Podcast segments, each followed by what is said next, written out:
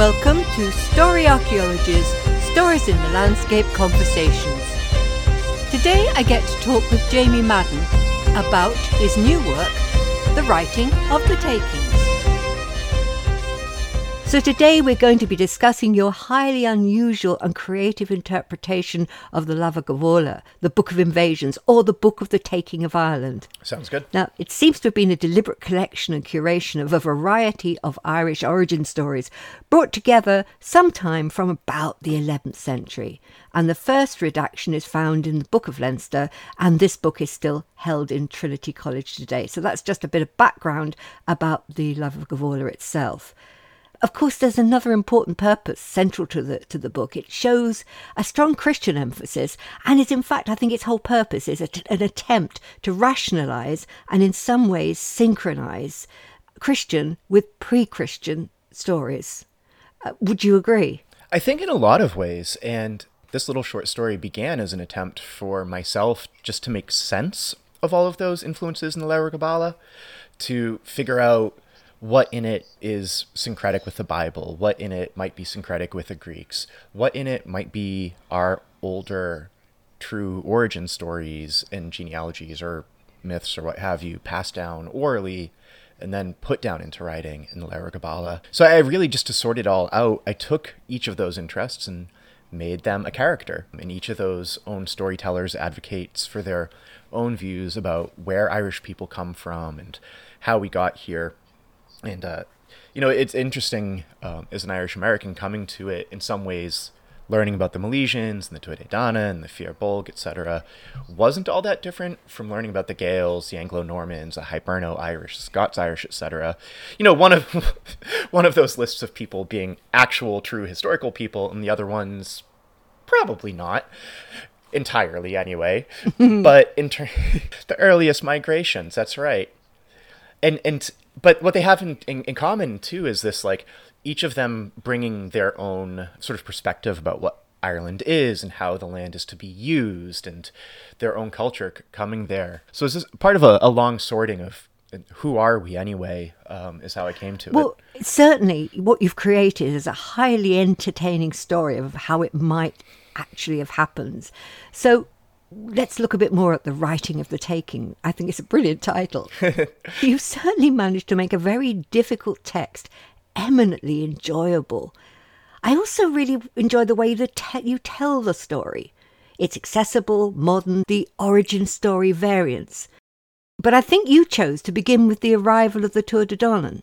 Now, I know this is, in fact, a substantial piece of writing. We can't quote it all while we're talking. no. And besides that, I'm going to make sure it's available on Story Archaeology to read, and the link will be directly on the page.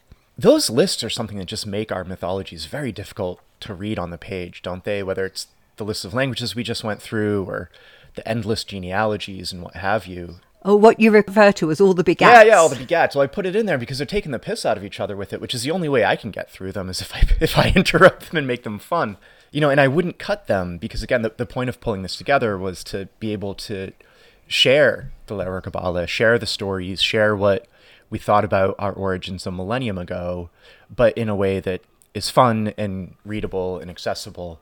So yeah, it's you know the Irish have their way of listing everything out. The the monk complains about it, and then somebody suggests it might work better for him if you threw some begats between the names, because sure isn't his own book that boring. Give us another taster. Tell us a bit more about how you present each of those different migrations. Sure, yeah. Well, as you mentioned, the first story I dropped in was the Tuatha Danann. I couldn't tell you why. I think it might just be the more interesting one. But right from the get go, it starts with those disagreements that are in the text that makes for some fun in a story. So, uh, who is telling this one? Tanaide? Tanaide.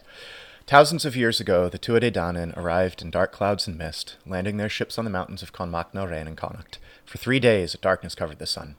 Linné interrupts. Nonsense! Who's ever heard of ships landing on top of a mountain? No, they arrived by water. They beached their ships, and then they burned them to leave no doubt they were here to stay. The dark clouds and mist were nothing but the smoke rising from their burning fleet. Tanaide continued unperturbed. We may say the truth was not known beneath the sky of stars, whether they were of heaven or of earth, Either way, they made a terrifying landing and they demanded sovereignty of half of Ireland. And then goes on to tell the story that folks if you are nerdy enough to have read the Leabhar Gabhála, uh, the story of the Fairbolg, Sreng, and Bres making their meeting and nerding out over weapons together. And uh, then you go back and, and gradually bring in the other waves of people. I like the way you go back and back and back until finally Cessair. But we mustn't give too much away because every section is hilariously funny and kind of makes sense. That you know makes sense of, as I said, a very difficult text. And I also like the way that you've used the mysterious, multi-lived Fintan to stress the role of the poet in the transmission of lore down the centuries. Although I think you've also put a really interesting twist on that as well. Yeah, well, well, two things there. One is trying to imagine these different versions of how we became us and how people got onto Ireland and how those would come to be written down and probably in reality it was a bunch of different Fili becoming a bunch of different monks and writing it or something. I'm imagining one interminable day of meetings, which is a bit more like my own career.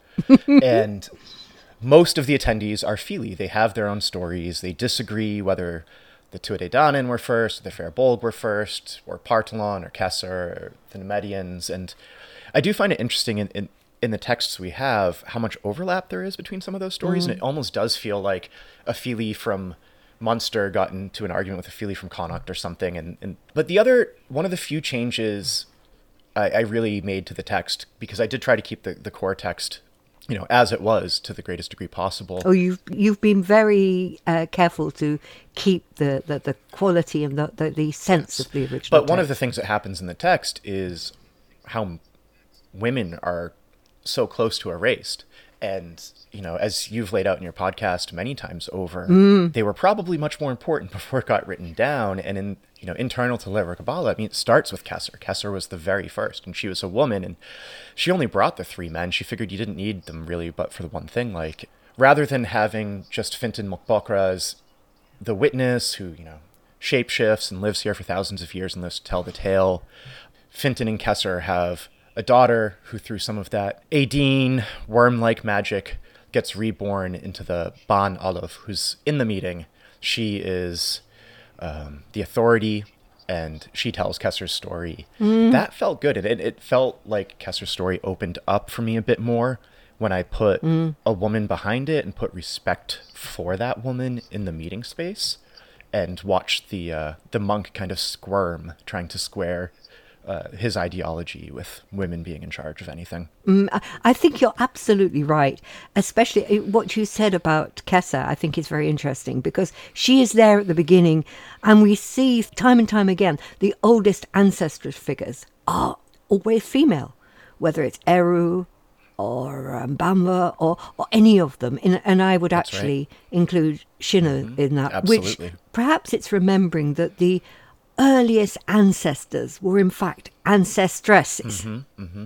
Well, what? But before you leave that thought, the the and they all disappear is such a fascinating part of the Cessair story to me. So like her brother and her dad die. Mm-hmm. Fintan fucks off because he's scared of having to take care of forty seven women.